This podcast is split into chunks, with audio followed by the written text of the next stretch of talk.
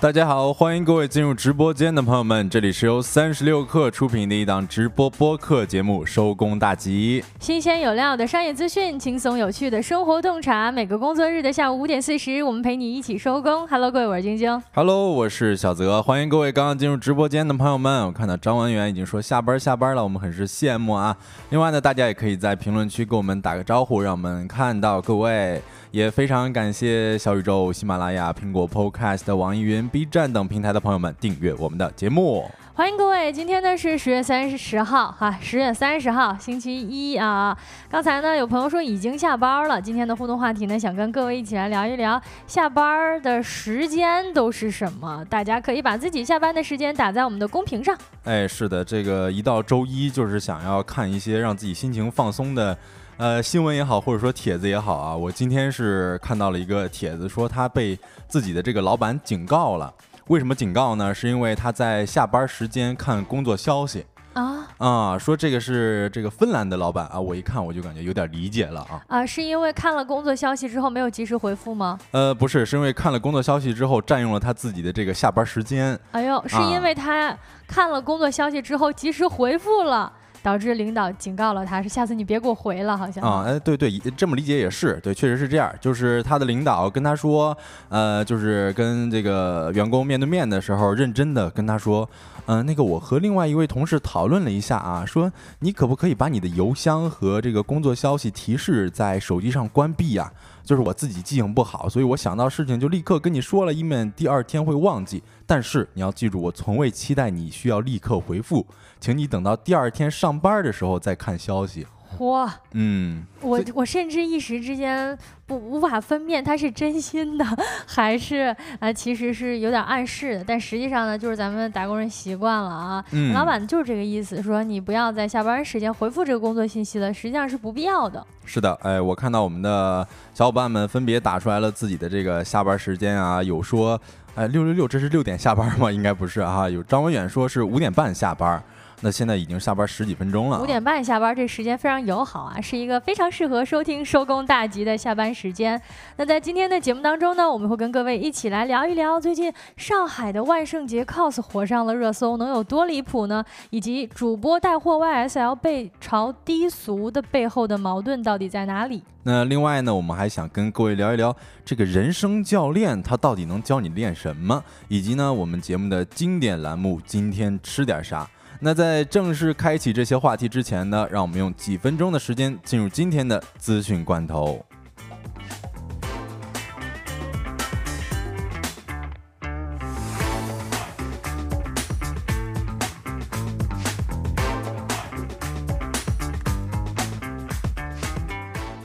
Hello，各位，一起来品尝一下今天的资讯罐头新鲜不新鲜？来看第一条消息。八月二十五号，国务院常务会议审议通过的关于规划建设保障性住房的指导意见文件，已经于九月一号正式印发。最新的消息显示，已经传达到各城市人民政府各部委以及直属机构。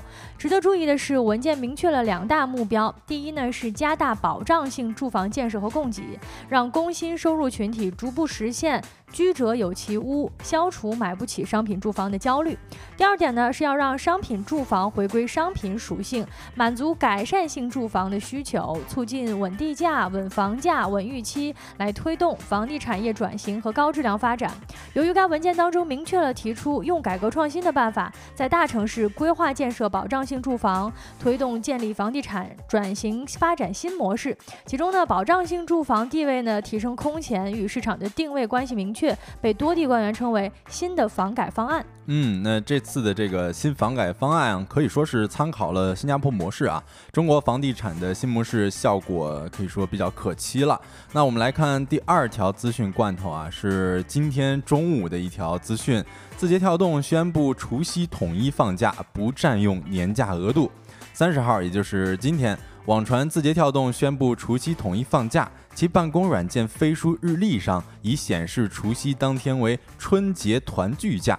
当日呢，就此传闻求证字节跳动员工，获知该消息属实。前述字节跳动员工表示呢，公司有关除夕放假的公告发布于十月三十号十三点左右。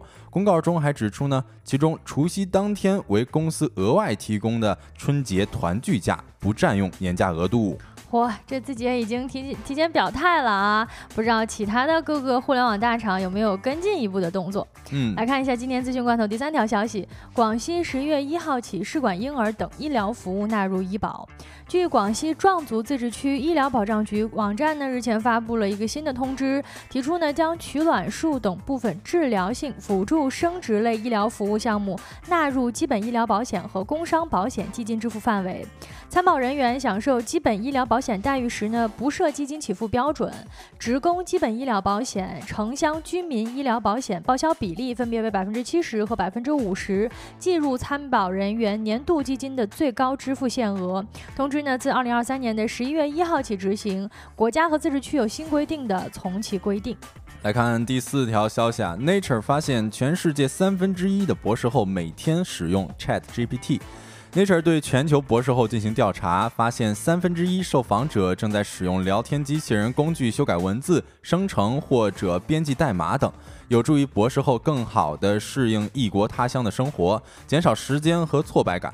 此外呢，聊天机器人还可以协助研究人员处理各种任务，如撰写摘要和编写代码等。OpenAI 的主席呢也转发了这篇文章，作为学术界对于 ChatGPT 效果的认可的例证。网友更是直接说，认为有三分之一的博士后在用，那说明只有三分之一他愿意承认。言下之意，真正在用的比例比这个还要高很多。那以上资讯呢，整理自中新经纬、海报新闻、界面新闻、新智源。稍后回来将进入我们的说来话不长环节。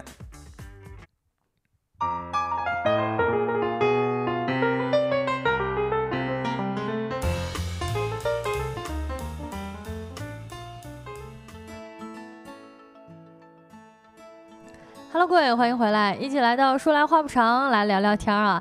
第一个话题呢，想跟各位聊一下刚刚过去的这个周末啊，实际上呢，也算是万圣节活动最丰富的一个周末了。嗯，是我看到秀才一笑倾城给我们送出来这个礼物都是小南瓜了啊。嗯，万圣节特别礼物啊，不知道其他的朋友给我们送一下，让我们看一看这个特效是什么样的。是，确实上周末我感觉挺。挺挺奇幻，挺魔幻的，嗯，就是你好像在各个朋友圈或者说是这个一些社交平台上面看到的，都是大家在进行各种各样花里胡哨的这种 cos。嗯，没有错啊。嗯，这几天呢，上海的淮海路巨鹿路已经成为了一个类似于百变大咖秀的 T 台啊。除了万圣节快要来了呢，更重要的也是这是疫情之后的第一个万圣节，所以说呢就。各种人穿上奇装异服，关键是那个 cos 的那个点子呀，都让我们觉得非常离奇。哎，对，其实我看到这个，我就会发现大家的这个脑洞其实还挺别致的。嗯，就是我有看到一些呃 cos 黑白无常的啊，他那个头上面就写着什么“一剑生财，天下太平”啊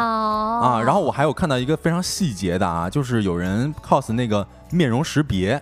就是他自己手机上面有一个呃，就是自己那个脸上面有一个大框，然后上面写着是拿起手机眨眨眼，就这种非常细节的 cos。哦，就是之前一段时间咱们用的比较多的，但是有点特别内部的，嗯，中国式的内部梗是这样的啊。不知道各位网友朋友们在这个周末或者这几天上网冲浪的时候，有没有关注到一些比较有趣的 cos 呢？我们直播间的公屏上放了几个啊，算是最出圈的几个了吧？啊，左上角的这一个呢，这个向太，我真是感觉 这也太夸张了。对，就是向佐本人看到都比较迷糊的一种程度。嗯啊，他是一个特特别有意思。我其实一开始看到，呃，是某音上面上了热搜，哎，我就点进去我想说，哦，是这这位名知名人士去。上海参加万圣节了吗？亲自参加啊？对，结果仔细一看啊，原来是一个网友就是乔装打扮成他。嗯，那右上角这一个呢，就是模仿那英了。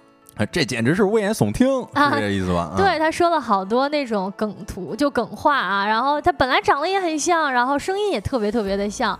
呃，在很多网友的那个手机里留下了一些非常非常经典的那英时刻。嗯，其实说到这个那英，其实他在在网上叫浙英哈。哦然后我是前一段时间他不是 cos 那英也出名了嘛，但我他我感觉他相当于是火了大概有一两个月了。嗯，然后我在这个万圣节看到朋友圈大家的一些分享的时候，我这时候内心的感觉就是，出圈了。哎呦，人家确实是牛，确实是火。嗯我也是，好像之前他在短视频平台上都自己拍一些模仿类的视频。嗯，这次感觉突然变成了一个特别盛大的节日，就是这些各路的模仿达人都在万圣节的这个上海巨鹿路啊、淮海路啊这大街上边游走起来了。哎对，然后咱们这个右下角还有一 cos 乙方的。他那个面容非常的憔悴，画的各种那个感觉跟哎呀，就是加班了十几天，熬夜哦十几天那种样子。哎，而且还有一个特别细的点，就是那个乙方他右手拿着一个喝了半拉儿的这个东方树叶。哦，嚯，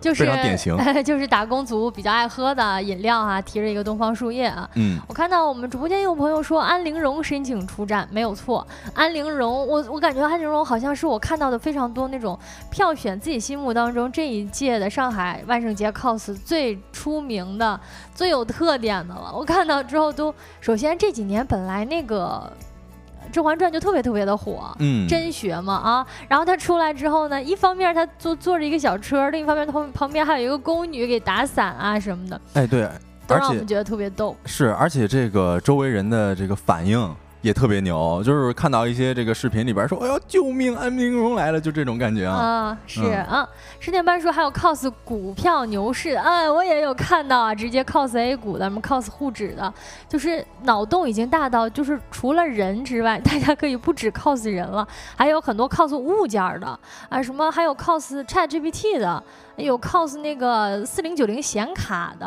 哦，啊，左侧这一个呢，也是最近最红的一个梗了。就是这一位知名的主播，他说哪里贵了，就直接在头上贴了一个他的画面，然后衣服上面印了一个衣服，这衣服上面写着哪里贵了。啊，我其实一开始看这个图或者说是看这视频的时候，我以为那上面是人家打的文字呢。哦，啊，然后他拿着那个眉笔，我还以为就有点像那个伏地魔，嗯 说阿巴达肯达瓦那种感觉。嗯，人家这种 cos 的非常有细节，很用心来。嗯，就是乔装打扮成这个样子，感觉呢，我们看到的每一张图、每个视频都是那种欢声笑语的，然后呃，他们也丝毫不忌惮别人的眼光啊、拍摄啊什么的。还有很多朋友们就其实没有乔装打扮，但是也走过去跟他们合影，特别像迪士尼的花车巡游，你就感觉就这些人他们自己组成了一条巡游的队伍。是他们就是给我一个特别明显的感觉，就是三个字儿吧，就是信念感。哦，哎呦，就是你呃随便一个路人过来说，哎，您能说一句您 cos 的这个角色的一个最经典的话吗？嗯比如说这英，他就说，嗯我这简直是危言耸听，就这种，嗯，我最烦装的人。对啊，最烦装嗯的人啊，是，就其实感觉这个日子啊，大家一起穿成这个样子走上街头，似乎就已经超脱所谓的万圣节本身了。感觉好像大家就是需要一起发疯。因为我最早看到一个词条呢，是说说说上海人民的这精神状态。嗯，哎，因为在大街上，我们大家都这个样子，比如 cos 麻将的呀，什么，还有 cos 路障的。我看到有一个人把路障戴在头上，哎，我还看到有人 cos 那个勺子和叉子，哦，特有意思。是哈嗯，就其实就是大家平时啊，就这种工作呀比较紧张啊，尤其是这种人生阶段啊，可能也是让人焦虑、忧虑的事情比较多。那能在这样一个节日里，跟自己的伙伴儿、朋友一起，在一个充满流行文化的日子里，就是这西方的万圣节嘛，尝试一些自己平时不敢穿的衣服，然后呢，呃，能给很多的朋友或者是完全不认识的陌生人带来一种欢笑，也是一种解放嘛。对嗯，穿上了一些。呃，是就是给自己穿了另一层面具，是这个特别有意思啊，就是我有看到一个花絮在小某书上面，呃，是主人公他是那个扮演 cos 李佳琦的这么一啊。个朋友，嗯。然后他说自己去万圣节参加的时候，就是面容非常的这个精致，化了一些妆，嗯啊，好像是女巫妆什么的。嗯。但是他说，因为自己的朋友 cos 了李佳琦，嗯。就被抢风头了。哦，哎，其实我自己看了那么多的照片，因为像 cos 一九八八里面最著名的郑峰，嗯。他有一个这几年特别流行的那个表情包梗图嘛，哎，对，就是他这个像出家了一样手捧荷花，我看到我就特别担心，我就觉得这太容易撞款了。啊、但其实还挺花样还挺多的，人家。哦，那你说要是遇到撞款的话，就只能是自己临时改一下妆哈。嗯嗯，呃，这件事情出了之后呢，我们大部分人看到都是觉得很乐呵、很有意思啊，尤其是在。就是我们在北京嘛，哈，我们看到上海的朋友，好像每次这种有特别出圈的这种集体活动，都是在上海。是，我觉得还挺怎么说，挺我我觉得就是一说这种活动出现在上海，就挺正常，挺合理的啊。魔都嘛，毕竟是。是啊，这件事情出了之后呢，呃，有一些像我们这种看热闹啊，感觉很有趣哈，因为觉得他们好像把那些。原来的梗，尤其是那种完全不在一个次元的，就你能想象安陵容在过万圣节吗？就是这种 完全不是一个次元的实体化的这种演出跟表演是大家一起完成的嘛？但是呢，也出现了一些人对这样的情况进行了自己的观点的批判。嗯，为什么这么说呢？啊，有的人就觉得说，你看这是一个呃西方的节日嘛，万圣节。就觉得现在的年轻人对中国的节日很淡漠，但是对于外国的节日呢却趋之若鹜啊！新一代年轻人的意识形态都毁了。还有人说啊，真搞不懂这些洋节过的这是跟什么一样，跟真的似的啊，弄得都是妖魔鬼怪的。哎，这简直就是西方文化的渗透啊！啊，大家都忘了中国的传统文化了，都不发扬传统文化了，有很多这样批评的声音。哦，但是其实就咱们这周末看的话，就是你看比以前万圣节基本上都是 cos 一些。国外的角色嘛，但是近几年其实我看到的越来越多，就是融合了咱们一些国内的梗。你看今年尤其对。就比如说李佳琦，那比如说安陵容，是吧？啊，对，真的不能想象他们两个能出现在一个画面里。是啊，而且我看到李佳琦旁边还有海底捞呢，海底捞的工作人员，是吧？对，我当时我看到有一个对话也是特别好玩，就是人家问问那个李佳琦说，问 cos 的李佳琦说海底捞和花西子哪个贵？嗯，然后人家 cos 的那人反应了一会儿，当然花西子贵了，花西子这国货多难啊，什么之类的啊。是，反而呢，好像把原来的那些就是那种比较严肃的，或者说是。呃，很受争议的，也有一些很有趣的啊，像向太好像也一直在回回应说什么，呃，非常好操控啊，就好像他他都是他们之前很火的一些。这种话，然后最近呢出来在表演，那这我们不敢想象，外国的万圣节他们都在扮什么呀？扮小丑女吧，应该之前都那种特别火的哈，扮小丑女、扮女巫呀，或者是扮这种披着一个白袍子的鬼呀，甚至是动画人物。就咱们现在中国的这个上海的朋友们，已经把这个万圣节玩梗啊，cos cos 出了一个新的高度。是的，我今天还看到了一个评论啊，那评论的 IP 地址是英国，然后他说，哎呀，最近在这个。呃呃，英国的地铁上面看到很多 cos 都感觉没那么有趣啊！一看到国内的这些 cos，哎呦，不得不说咱们网友的脑洞还是非常之大的。嗯，有微博网友就评价说，不得不说啊，文化自信从万圣节就能看出来。你韩国的人在过这个万圣节的时候 cos 哈利波特，哎，cos 超级玛丽；中国已经开始 cos 安陵容、cos 哪吒、妲己啊，石矶娘娘。我还看到有一个佛祖，那最搞笑的是那个动图是那个佛祖在骑自行车，对，你就觉得特别有风格。对，你看那个佛祖，他旁边那个假发，都稍微有点要掉出来那种感觉，但特别好玩。对，就是你你会觉得，嗯，比如说咱们说哈利波特，说派大星，然后咱们再说到安陵容、妲己和石矶娘娘这些。就感觉其他的外国的那些 cos 都有点儿稍稍逊风骚了，有有些有些流俗了啊，没有我们的那个形象特点热度高啊。嗯，可以说在中国，似乎万圣节已经变得本土化了。也有朋友说，呃，万圣节本土化之后就成为中国的万梗节，好像更合适一点。因为你放眼望去，那真的是一个一个表情包。是，还有人真的专门 cos 那个猴子的。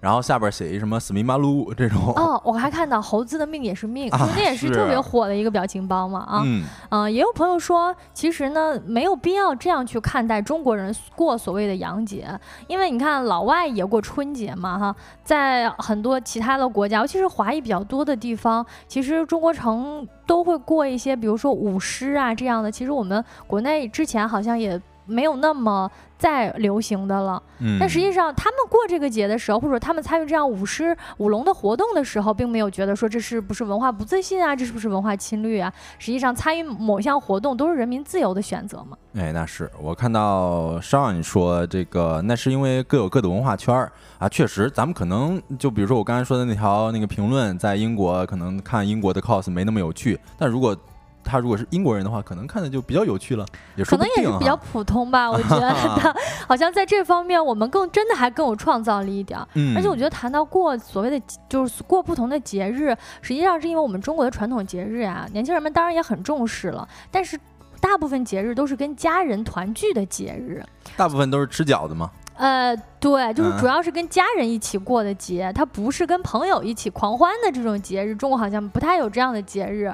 我们的节日，比如说像之所以过圣诞节啊，过什么这种呃万圣节啊，实际上就是因为这些节呢都是跟朋友们一块儿玩儿的。你像嗯其他像中秋节呀，像什么呃这种重阳节呀，那更是一定要跟家里人一起过的了。哎，是这样，就感觉咱们这个呃一有这么一个万圣节，能够让大家发疯，我觉得挺好的。啊，对啊。嗯嗯，我们在微博上也看到有一个博主啊叫呆若木一，他的观点也觉得很值得跟各位分享一下，就是。对于之前面对这个上海人过万圣节的一些批评的声音，实际上万圣节跟传统的这种西方的万圣节相比，呃，其实没有那么大的关系了。你看，我们也不是说这个就就是不是说讨个糖吃啊，嗯，也不是说这种呃恶作剧啊、捉弄你啊、吓唬你，其实完全没有啊、就是在这个这个以比人员比较流动的一条街上呢，大家一起在这里玩儿。而上海的万圣节呢，就抓住了变装的这一个元素，发挥了自己的这种玩梗啊、这种造势、这种创意的一些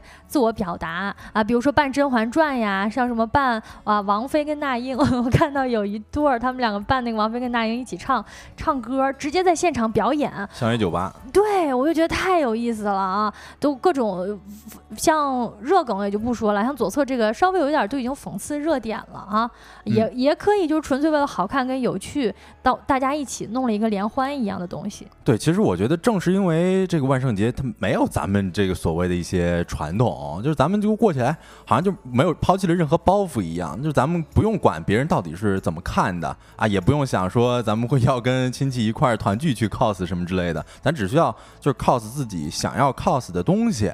你像我看到有些人就是 cos 了关晓彤。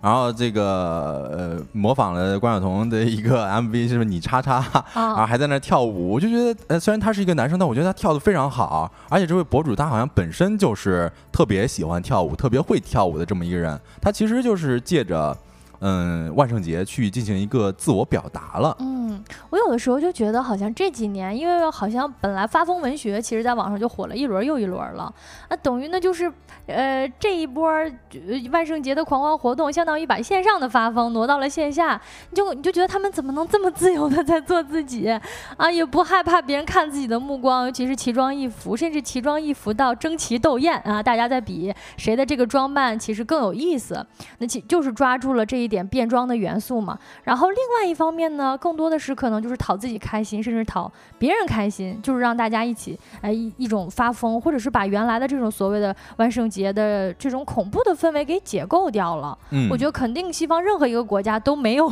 这样的活动或者这样的场面。就你放眼望去，还有演僵尸的跟演佛祖的啊。是，我觉得咱们这个确实太会玩了啊！在这也正好这个借着这机会感谢一下咱们的秀才一笑倾倾城和朝阳区钱多多给我们送出来的小礼物。嗯，然后另外其实我还看到了一个啊，就是大家其实也就是刚像刚刚说的一样，没有任何包袱。我看到了一个。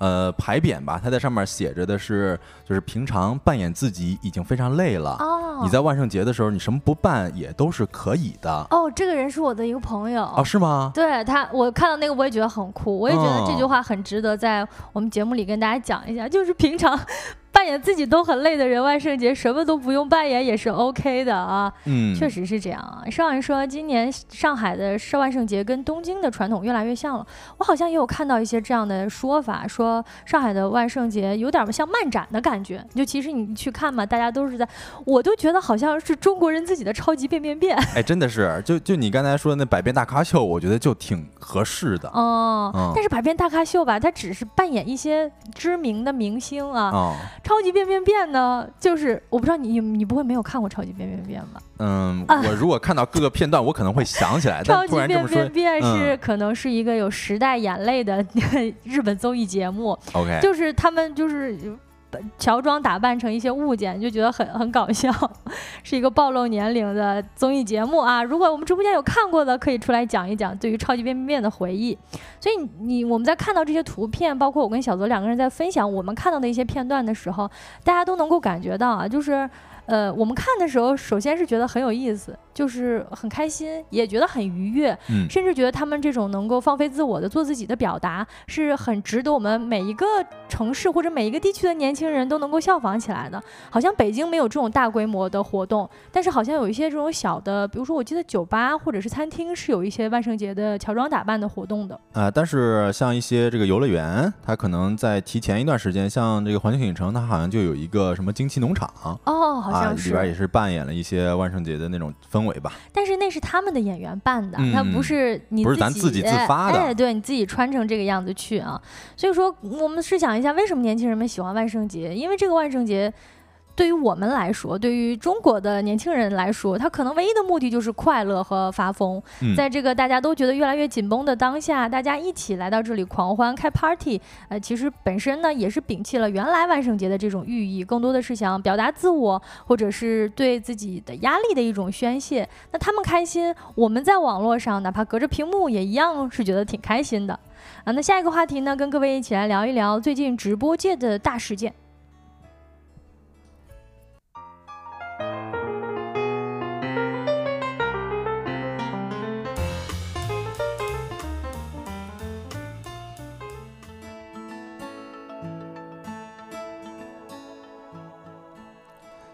Hello，欢迎回来。第二个话题呢，跟大家聊一聊知名主播带货 YSL 被嘲低俗这么一个事儿啊。不知道大家有没有这个关注到的啊？就是网红主播疯狂小杨哥的徒弟，叫做红绿灯的黄，他在直播间带货 YSL，也就是圣罗兰的气垫儿，引起了大家的争议啊。大家如果了解这个事情的话，可以在直播间扣一；如果不太了解的话，可以扣个二。然后接着呢也。呃，顺便给大家详细的解释一下这什么事儿啊？嗯，我看到秀才一笑倾城扣一了，这应该是了解这事儿的哈。就是在双十一大促的时候，这个 YSL 经典的品是叫皮气垫，它进入了呃红绿灯的黄的直播间啊。其实这个带货的销量还挺高的，但是呢，这个女主播她这个直播的方式是偏向整活的。所以很多网友都觉得这与 YSL 的这个中高端的品牌形象有很多差异，嗯啊，然后就开始说在这个官号在 YSL 的官号进行评论，说质疑这个品牌合作的选择。呃，有的网友就说你能不能管管我用气垫被同事嘲笑我到现在啊？然后有的网友就说现在这种形象再卖六百二就不礼貌了啊！就其实为什么呢？就是我们可以看到直播间的这么一个。图片啊，这是直播的一个截图。嗯，就跟大家补充说明一下啊，像红绿灯的黄，他本人就是一个这种风格的主播，哎，不是，他本来就是这种风格短视频的一个创作者。他以前走红呢，也是因为他直播的风格就是这样的。但是 YSL 呢，如果有一些不使用化妆品的朋友，可能不太了解啊，YSL 它是一个比较中高端的这种化妆品的品牌线啊。嗯啊，可能手里边的这一个气垫呢，你不要看它小小一枚，但是呢，要卖上六七。七百块钱，所以呢，就有很多网友啊，就觉得说买了这个气垫，我花六百多块钱，对吧？你要匹配我买你品牌的这个价值啊，或者说你这个品牌的属性跟调性要在那儿，你不能这么整活儿。是，刚刚金妮也说了，黄绿灯的黄，它其实红绿灯的黄，它其实之前也是这种，呃，直播风格或者说是短视频风格吧。他本人主打的就是一个夸张，然后我觉得个人，我我一开始看他怎么火起来，我是觉得他挺拼的。所以对他觉得是有一种努力的一个标签在吧？但是有些网友也说了，就是人家只是为了这个直播氛围嘛，私底下人家很正常、很漂亮啊。然后另外呢，也有人说，这个圣罗兰本来在大家的这个化妆桌上不就是呃丢边的那个嘛？这样卖他觉得可能比较接地气，说不定还能多卖一点儿。但是对此其实有一些官方的回应啊，你看红绿灯的黄他在评论区里边道歉了，说对不起姐妹们，不知道你们这么生气，直播间做内容也只是想让大家开心，给大家带来不好的观感了，不好意思，请大家理性消费，然后给大家道歉了。另外呢，这个在十月二十七号的时候，圣罗兰官方客服工作人员也回应了，说啊会关注此事儿的，然后也会反映给相关部门，对情况进行核实了解，会有专员来跟进的。嗯，那其实，在这方面呢，也是想要问一下大家啊。我看到南风旧像也发出了一，啊，然后想问一下大家对此事儿有什么看法啊？南风旧像说，只能说网友也越来越挑了。就其实我个人觉得这件事儿里边，我感觉其实两家两边做的都没那么专业，就是让我感觉是一种说两家都是明着跟你睁一只眼闭一只眼的那种感觉吧。啊，你比刚刚我们其实也讲到了直播方红绿灯的黄，它其实一开始火的就是这个比较夸张、比较卖力嘛，啊，然后但是呢，我是觉得，嗯，它的这个风格是很明显、很一致的，但是他在知道要带货这个 YSL 的时候呢，应该也是要有一些这个背景的了解吧，比如说他是否需要为了带货 YSL 而收敛一些，这应该是有一个预判的吧，但是我们从这个直播效果来看。啊，他们的团队应该是觉得没那么需要哈。嗯，我们也看了一下，说这次直播呢，好像不是 YSL 官方跟这个主主播的合作，而是呢，他们是跟一家百货公司合作的啊。这家百货公司呢，它其实卖的单品啊，就是其中有这么一枚是 YSL 的气垫，那其他呢还会卖一些其他品牌的一些东西，就是它等于不是一个品牌官方的跟这个主播的合作，所以说似乎对于 YS YSL 来说，可能有一点哈，这个跟我有什么关系啊？因为也。不是他这边发起的吗？哎，对，是有一些业内人士就说了，其实 YSL 显得有点这个飞来横祸了嘛。然后我看到秀才笑倾城也说了，小杨哥的货很多不是官方发货的，说品牌方不一定知道这事儿。确实，像刚才我们的这个回应，也不是我们的回，就是这个圣罗兰官方客服回应说会有专员来跟进的，可能也是显示了这么一个点吧。然后我看到 i x 说不太理解这种吵吵闹闹的直播氛围，这个确实这是因人而异吧。有些人觉得可能比较的呃看起来比较开心，然后有些人可能就觉得这确实太吵了，有点低俗什么的。嗯嗯。但事实上，如果说 YSL 根本就不知道啊，那这个跟就实际上它本来就是作为一个产品方，它提供给了百货公司。如果这个百货公司它要开一个摊儿卖的话，它比如说它在自己的。商场里面，它进行怎么样的售卖方式，跟它在线上进行怎么样售卖方式，这一方面到底 YSL 这边管不管得着呢？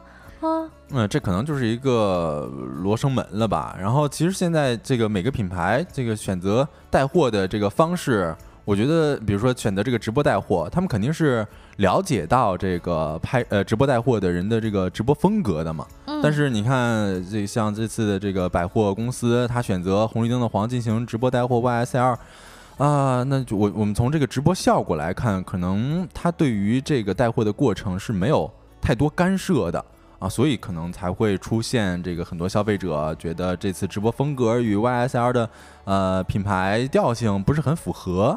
然后跑到这个官号下进行喊话的这么一个情况，那其实我们这边就出现了一个问题，就是那为什么这么一个百货公司，他知道啊，他的直播风格是这样的，那为什么一定要选择这么一个直播带货的形式呢？因为这样好卖吧？哎，因为这样他们确实的这个带货能力还是不容小觑的。嗯，是的，其实就是现在这个行情没那么好，这个高端彩妆也没那么好卖了。就根据剁椒 spicy 的文章，他说今年的双十一呢，彩妆行业依旧是被一片阴霾笼罩着。啊，像这个亲眼数据的情报显示呢，在二零二三年的上半年，彩妆市场规模是七百六十六点四七亿元，同比上涨达到了百分之十点四。但别看它上涨了，说很多复苏中的这个市场是被大量的新品牌给抢夺了的。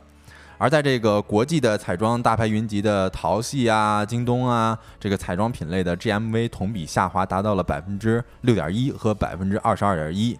所以这个彩妆整个行情的疲软也是可见一斑的。嗯，就是其实，在整个彩妆品类消费状况一般的情况之下呢，嗯，新的品牌，尤其是很多的国货品牌又异军突起。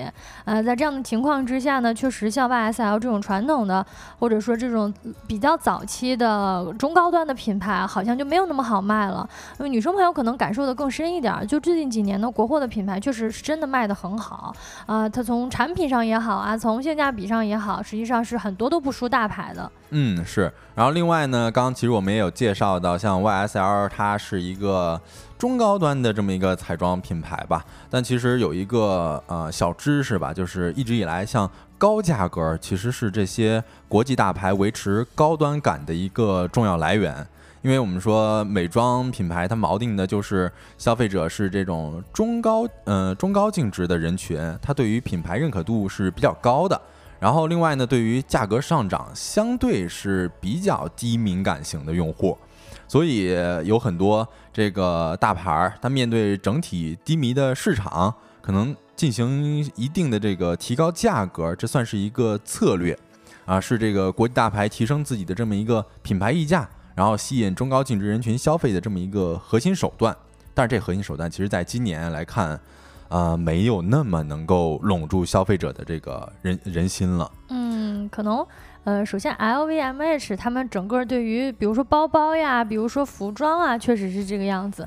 但是在彩妆这个品类上，大家可能更愿意，因为它本来价格其实就没有差太多，嗯然后呢，又是一个这种消耗品，天天天都要用，呃，所以呢，在这种情况之下，你又呃没有稳住那些中高净值人群的这种客户群，同时呢，啊，你好像似乎这个调性又没有维持住。呃，所以就会导致很多的这个客户流失出现。是的，这个刚刚晶晶说了，现在这个调性没有这个维持住原有客群的呃这么一个事儿啊。其实我们刚刚再来拉回到刚刚最开始说的，就是 YSL 争议这么一件事儿，就是归根到底，现在这个新兴渠道它是。也是让各大品牌束手束脚的。你看，在抖音等这个新兴渠道的拓展，其实也能够导致很多这个原有的客群的流失。就是像一些国际彩妆品牌，它在短视频或者说直播中做的，就是可能没有那么符合自己的这个高端的调性。嗯，即便是说他自己再注重自己的这么一个格调，但是在通过短视频或者说是直播，它最终呈现出来的这么一个品质啊，也和原本的大牌调性相差很大。嗯，确实，我自己刷的时候也会发现，有些我都我都会再看一下，这是官方旗舰店的一个直播嘛，就是等于是个品牌官方的直播，但是他为了比如说符合一定直播的节奏啊，推出一定的直播的话术啊，都会让我觉得啊，这你这是在卖几千块钱的东西吗？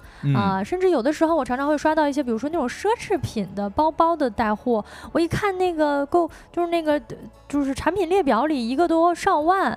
但是你就觉得那个直播间像卖场，像像市场一样。哎，对，因为有的时候我们会觉得，就是像这种高端的奢侈品，它，哎呀，不需要去主动跟我们介绍它自己的内容。嗯，我们还不太习惯。哎，对，不太习惯这样的一个方式。嗯嗯，其实我们说到底就是现在的这个国际彩妆品牌，我们刚刚介绍了它的行情可能不比从前，它选择直播带货可能也不失为一种方法。但是这次。啊，三只羊直播间带货 YSL 引争议，其实本质上就是品牌与代言人或者说是推广人的这个形象冲突了。就是虽然究竟它是否到底是 YSL 官方和三只羊合作，还这个有待商榷，但是我们消费者他肯定是用脚投票的嘛。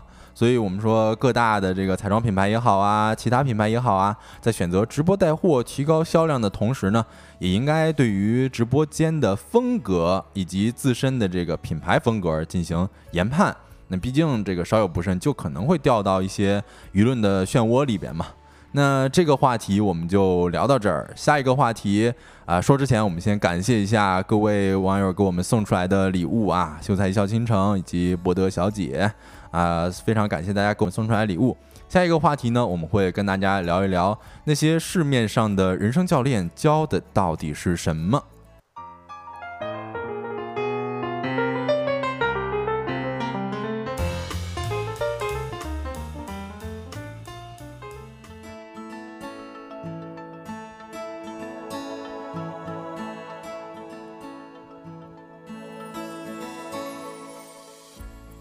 Hello，各位，欢迎回来啊！说来话不长，第三个话题，来跟各位一起来聊一聊人生教练。那这是个什么职业？这个职业是做什么的啊？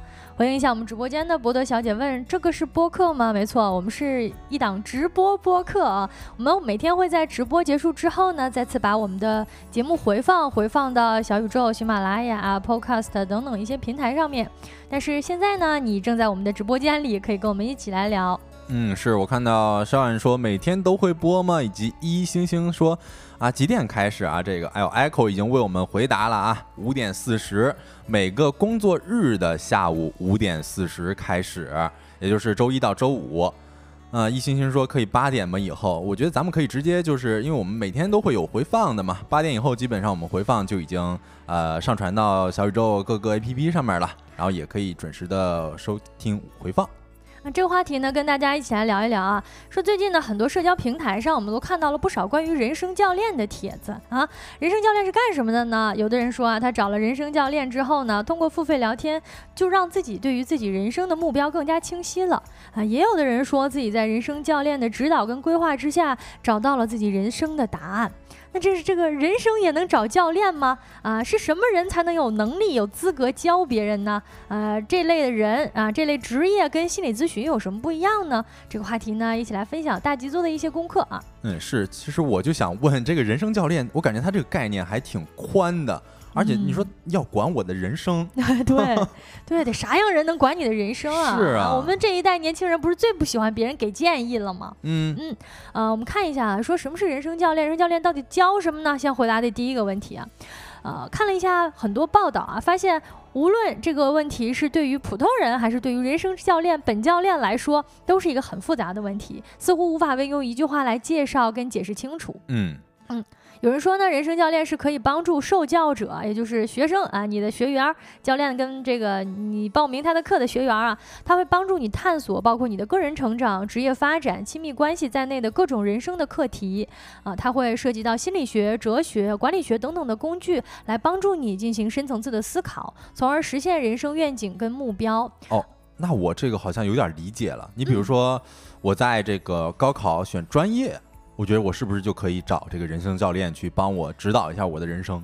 呃，可以这么说，但是实际上，如果你要选专业的话，好像现在不是有这种专门报考的吗？嗯，那也是。对，人生教练他好像是更综合的一个，而且他实际上他不是给你建议的。哦，明白。国内的知名人生教练培训机构虎威社的创始人蒂芙尼，他呢？一开始就用国际教练联盟 ICF 的官方定义来解答什么是人生教练呢？人生教练是一个长期的伙伴，旨在激发客户自身寻求解决办法的潜能。换句话说，就是他帮你自己解决你的问题，而不是他来帮你解决问题。哎，这个让我想到了，就是咱们之前我们一直有讲，如果大家有一些心理的问题，就去找这个心理咨询。嗯，那你说这个人生教练和？心理咨询有没有什么不同？哎，对，都是解决问题嘛，或者是都是这种从心灵上啊，或者从个人成长方面给给你提供帮助嘛。啊，有的人呢，就像。都接受过这种两方面的咨询的网友就说了，心理咨询师呢可能更加关注你的童年、原生家庭的情况，而人生教练呢更加关注你的现在跟未来。啊，比如说前者是医生的话，那后者呢其实就是健身教练啊。一个呢在帮你跨越曾经受到过的那些伤痕和这些幼小的自己，那另一个呢就在你帮助你建造一个高楼，帮助你未来成长的更好，或者说走的路更加清晰、更加准确啊，会帮。帮助你做规划、做执行。哦，明白。如果咱们用一个比较简短的这个回答，就是一个帮助你回答的是 why 的问题，一个帮助你，另外一个帮助你回答的就是 how 的问题。太专业了，这个好像也没有更简短，你再用一个更复杂的东西解释它。明白啊。在一些人生教练的职业准则当中呢，当发现客户有心理问题的时候，他会明确的。提醒或建议你，呃，你这方面可能要寻求专业的心理咨询师的帮助了。哦，所以这也就告诉我们，就是人生教练其实是和心理咨询是有着本质上的不同的。对，其实挺大差别的啊。那什么样的人在找人生教练呢？啊，呃，目前哈，就是无论是这个性别、年龄还是生活阅历，寻找教练服务的人最常聊到的话题，大多都是事业。哎，当然呢，其实也有一些，比如说就这种亲密关系啊，或者说，哎，我的人生怎么这么糟糕？但是最主要的，大家聊的更多的是事业。嗯，就我觉得现在可能大家对于这个自己的未来。规划更多的是在事业上面不是很清晰，所以有些焦虑，会想要找到人生教练去给自己解答吧。哎，没错，呃，比如说像如何选 offer，就是这种最普遍的咨询话题了啊。比如说，呃，要么是选择考公吗？选择考公，呃，我不想啊，但是我不知道怎么跟父母去沟通。大到比如说，我想去大城市换一份工作，或者说我在小城市创业又很有危机感，他就是在。在你自己的这种人生抉择当中，帮你梳理出你自己的一个心态，以及你，他不是说给你建议你更适合哪个，而是他通过不断的问问题，不断的让你追问你自己，来找到一个适合你的答案。呃，众多的职业选择的问题当中呢，都透露着一个问题，就是你到底想过一个什么样的人生？哦，哎呦，你说这个，我觉得挺有感触的。就是我一直以来我听过一个词儿叫做自我觉察，就可能人生教练他能够更加怎么说，更加深刻的帮助你进行自我觉察，让你知道你接下来未来到底想。干什么？想做什么？想成为一个什么样的人？嗯，应该是这样哈。嗯，因为你像我们，比如说我们在成长过程当中，也常常会遇到一些会纠结的问题啊，比如说是选这个工作还是选那个工作，选大城市还是选小小家乡。但是这一类的困惑，如果说我们去请教身边的长辈以及朋友啊、同学啊的时候，师长们都会普遍的。给你一个答案，嗯，呃，但是他这个答案呢，往往是他觉得这个东西对你最好。实际上呢，他给出的这个建议背后透露着他的这种成长背景、他的世界观、他的价值取向，实际上未见得是非常适合你的。呃，所以呢，就是我们在问问题的时候，呃，有的时候别的人也不知道应该给出怎么样的建议。所以值得一提的是，人生教练是从来不给建议的啊。如果说你不停的给建议，或者说你忍不住给别人建议，好为人师的话，那你根本就通过不了他那个 ICF 或者是相关的教练系统认证的考试，不能拿教练牌照。哦，一直给建议的可能是爹。哎，有道理。不给建议的就是这个人生教练，哎，自动成爹了啊。那什么样的人在做人生教练呢？这也是我们最近看到一个新兴的一个职业分类啊。呃，比如说在社交平台上看到很多人在分享自己做职业教练，或者是呃这个。咨询了人生教练之后，对自己人生的一个改变啊，我们发现呢，实际上，呃，他们普遍都在社交媒体上传播自己，因为你想，他们也没有一个，他们不像就是你真的医生，你去挂号，没有专业的渠道，哎，对，也不，他们也不是这种现在的那种线上的心理咨询平台所对应的这种呃缺口，那实际上呢，他们大多都是通过社交媒体上来宣传自己，通常他们的故事都是差不多的，一个职场精英啊，本来可能是做市场的。啊，做广告的，或者是这种外企啊，在某次打击或者是自己的人生进入一个困顿瓶颈的时候呢，选择了辞职，或者就是 gap 一段时间，然后在探索自由职业发展的路径当中呢，发现有这么一个职业可选择，就是人生教练，呃，然后回溯自己的这种。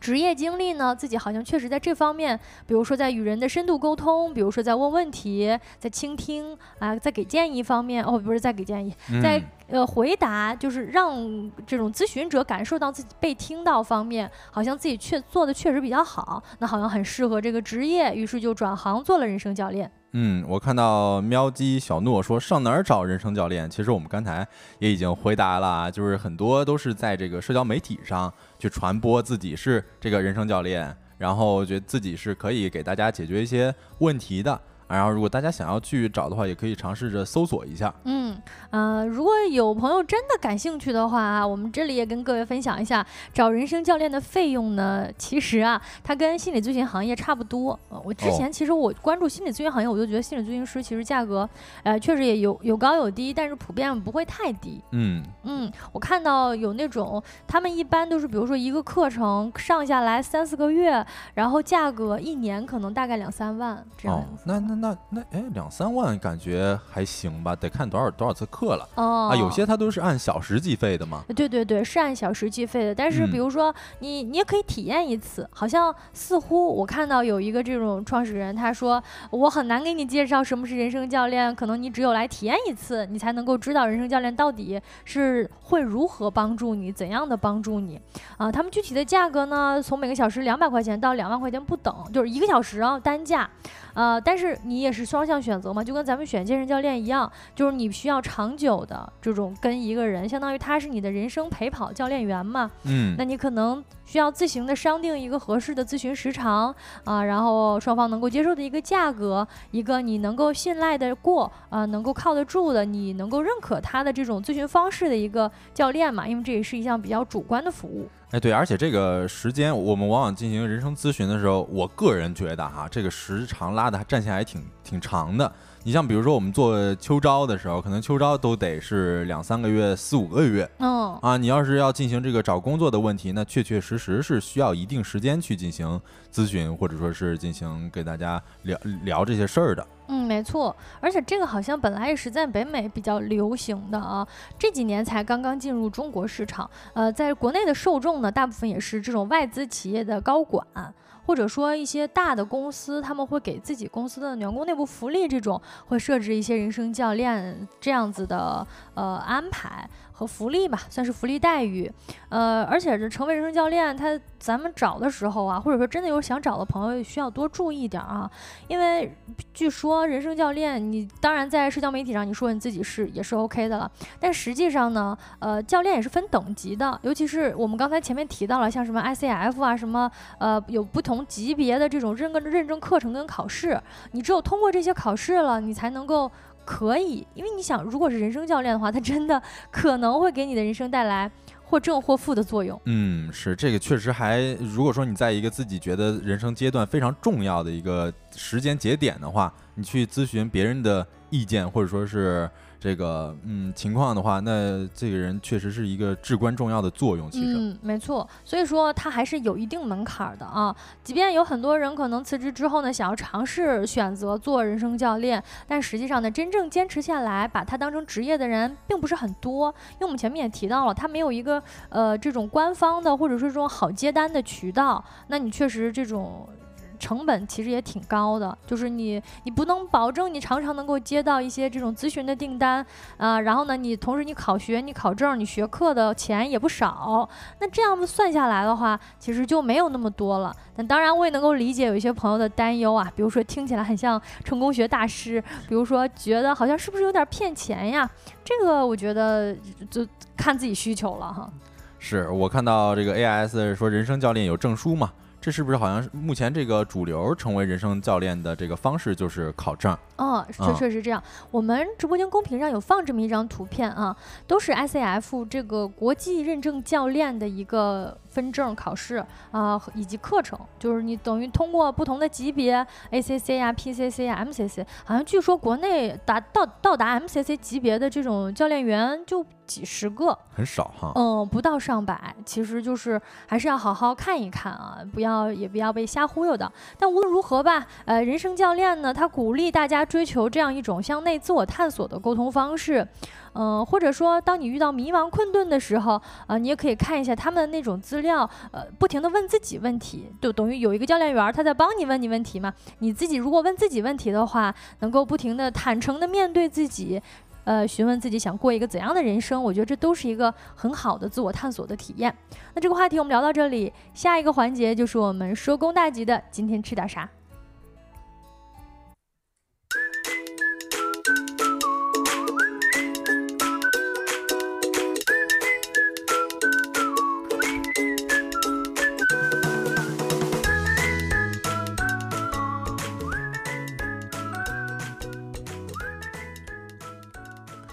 Hello，大家，哎呦，欢迎回来 哦！我看到国旗发了一个微笑的表情。我记得之前，呃，红旗就说自己只关心吃点啥哈，然后再回应一下一星星的问题，说明天的话题是啥？可以公布吗？呃，可以加一下我们的小助手微信啊，这感兴趣的话，我们会在社听友群里面给大家公布的，在明天。那怎么样加呢？就是去到小宇宙，然后看到我们的这个小助手的微信，然后加的话，我们的小助手就会给大家。拉入我们的社群了。那进入到我们今天的这个，今天吃点啥？我看到陶森特的肖恩也非常的着急啊。我们今天直接给大家公布答案啊。我们今天吃潮汕牛肉火锅。我们吃点大菜哎，这这肯定是一大菜。我们之前领导吐槽了，说你们要么就是一些 净吃小吃，哎，净吃小吃，要么是果条啊，要么是面食啊什么之类。咱们今天要吃点这个高端的，是吧？所以，哎，但也别这么说，这潮汕牛肉也没高端，也没有高端，对，也没有那么高端了。咱们吃点好吃的大菜。哎，对，这个潮汕牛肉火锅，大家可以先在公屏上走走一个啊，吃过的可以扣一啊，没吃过的可以扣二。听咱们给大家云吃潮汕牛肉火锅。嗯，潮汕牛肉火锅，大家啊，顾名思义啊，这肯定是一地区性美食嘛，这个具有浓郁的潮汕风味儿。嗯。嗯，而且呢，一听就是吃牛肉的，这这谜底都在谜面上了。是的，我看到博德小姐说我老家的，那你一定很幸福啊。嗯然后其实，在这个火锅当中，这个特点是什么呢？就是基本上吃的就是牛肉嘛。而且这个我当时吃的最明显的感受就是它的这个锅底是非常清新的，嗯就没那么多调味料。嗯啊，不像我们吃一些什么四川火锅啊这种火锅，它味儿特别重。嗯，这个是那种很鲜又很香的，而且我感觉它这个很多锅底，我自己吃的啊是它带自带这个牛筋丸儿，还有一些带这个牛筋，然后玉米、萝卜什么的，我就觉得这自带的这个锅底里边的肉，还有这些菜都非常好吃，有点牛肉汤的感觉。是这样子的。啊，但是其实我还挺想问一下这个博德小姐，就是其实我吃这潮汕牛肉火锅令我比较苦恼的就是我蘸料我不知道该怎么调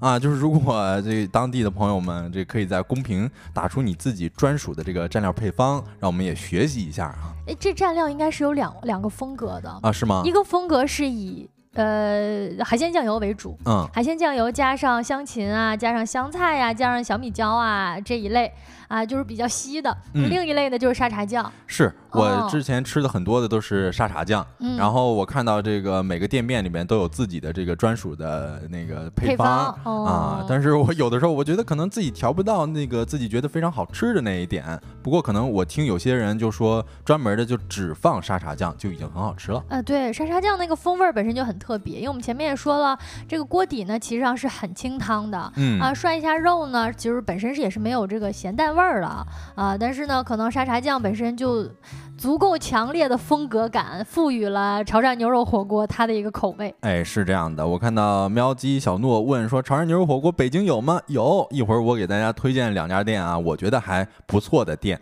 然后这个其实说到这潮汕牛肉火锅，它就是非常新鲜嘛，对吧？你看像潮汕人，他就比较喜欢吃牛肉。我看到博德小姐说每天都吃牛肉，基本上。嗯北京也有吗？当然有有啦！嗯潮汕牛肉火锅这么好吃的东西啊，北京也是有很多家的。哎，是，然后再跟大家介绍一下，就是其实很多，呃，鲜牛肉并非是这个潮汕当地所产，有些都是这个活牛从这个四川、贵州等地运过来，然后饲养一阵儿再用。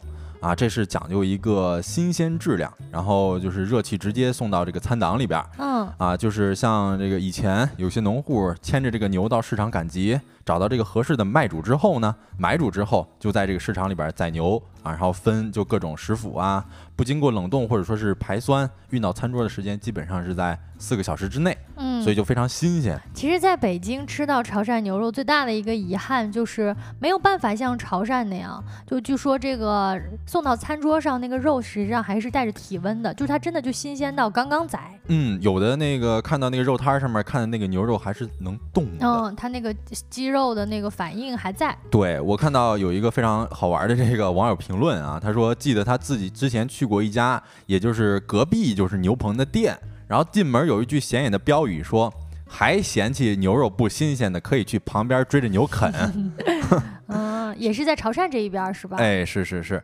然后呢，这个再跟大家说一下起源啊。如果博德小姐觉得这个也可以这个听一乐儿哈，这个确实是在网上查到的一些资料，其实就是在中国啊，这当然是大家有共识的啊，就是牛在很长一段时间啊都是极其重要的这个生产工具，嗯因为咱们以前的牛都是用来耕种的嘛，只有牛老了病了才能杀。嗯，像这个富贵儿，它就是是吧？这个耕田的，但是这个潮汕牛肉火锅它是怎么样一个来源呢？它其实是在这个上世纪呃二十世纪的四十年代，那时候它还不叫这个潮汕牛肉火锅，它叫牛肉炉，就是传统的做法就是用这个沙茶酱倒入这个锅中，用高汤做锅底，然后再放入牛肉，这是当时起源的这么一个叫牛肉炉。然后后来呢，这锅底是逐渐的化繁为简了。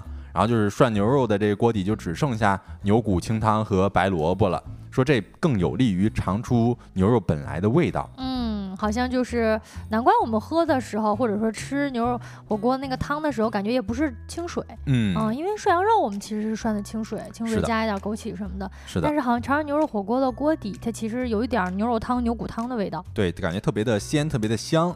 然后另外还有一点，不知道大家啊有没有一个感觉，就是一旦去到潮汕，或者说是去到这个潮汕牛肉火锅的店，你会感觉啊那里边有很多专业的名词，但是你就不是很懂。呃，我见过的牛的这个牛的分区图就是在所有的潮汕牛肉火锅店了。嗯，是，啊就你得看着那个吃，你能明白你嘴里这块肉啊，实际上是牛的哪个部位。嗯哎，对，那今天就给大家稍微的介绍一些能看到的这个专业名词，分别是属于牛的哪个部位啊？首先就是吊龙，这应该是每个潮汕牛肉火锅店都非常经典的一个菜了啊。嗯，每桌必点的。嗯，是你看，我看到博德小姐说吊龙最好吃。那吊龙它其实就是牛脊背上这个一长条肉，它对应的是这个眼肉和西冷，嗯肉质是相对来说比较软嫩细腻的，并且它这个肉汁儿非常的鲜甜，也非常的饱满。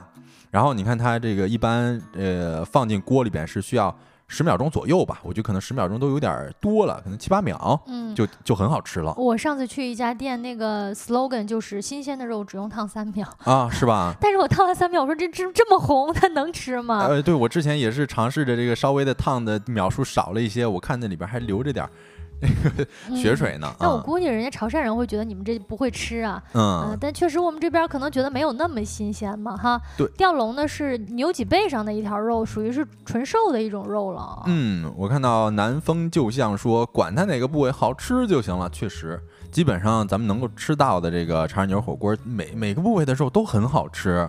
呃，再给大家介绍一些这个嫩肉。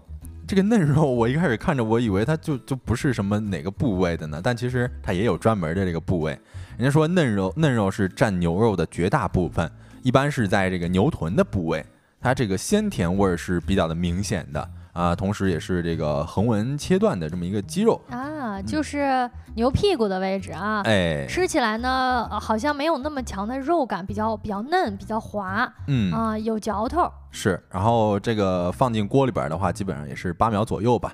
但其实我们别看我们说这个秒数啊，确确实实它，呃，多一秒少一秒，嗯，差不了多少，对，差呃可能也差不了多少。但是你如果差的多了，那确实就可能会有些嗯老。就不要煮太久，是这样。对对对但是其实大部分都好像涮的时间比较短，除了牛肉丸儿，基本上都是十秒以内，十秒左右。嗯牛肉丸儿你涮多久都没问题，你只要嗯浮上来了就能吃对，啊。然后再最后给大家介绍一个吧，叫五花趾。嗯，啊，不知道大家有没有这个在店里面看到过啊？这五花趾哦，我看到 X S Y U 说喜欢五花趾是吧？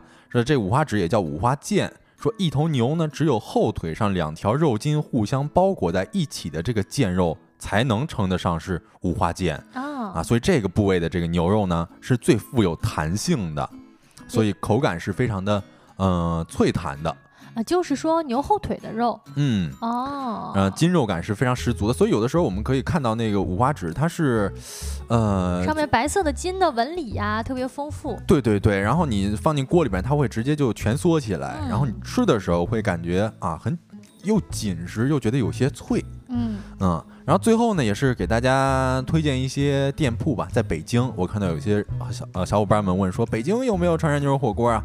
有的。啊、就我个人吃的感觉比较好的两个店呢，分别叫汕头八合里海记牛肉店，嚯，这是网红店，这哎是最有名的了，算是。哎，是挺，我我觉得还不错，吃的时候感觉肉是挺嫩的。然后另外一个还有就是牛旗会潮汕牛肉火锅，啊，这个什么方位啊？这个每个每个店，呃，在比如说在那个连锁店。呃，算是连连锁店，在北京哦好像有六七家，具体哪哦家我之前吃的好像是国贸那家吧，有点忘了嗯，啊。反正这这两家，我个人觉得啊、都还不错。我看到 X S Y U 说三公也不错，是吧？可以，这也是算是我们亲友推荐了啊。OK，我们记录在册了。好，嗯，那今天的节目就是这样啦。刚才跟各位分享了一道好吃的潮汕牛肉火锅，以及小泽分享了几个店铺。各位如果在北京的朋友，或者如果会来北京的朋友，可以有空的时候去试一试。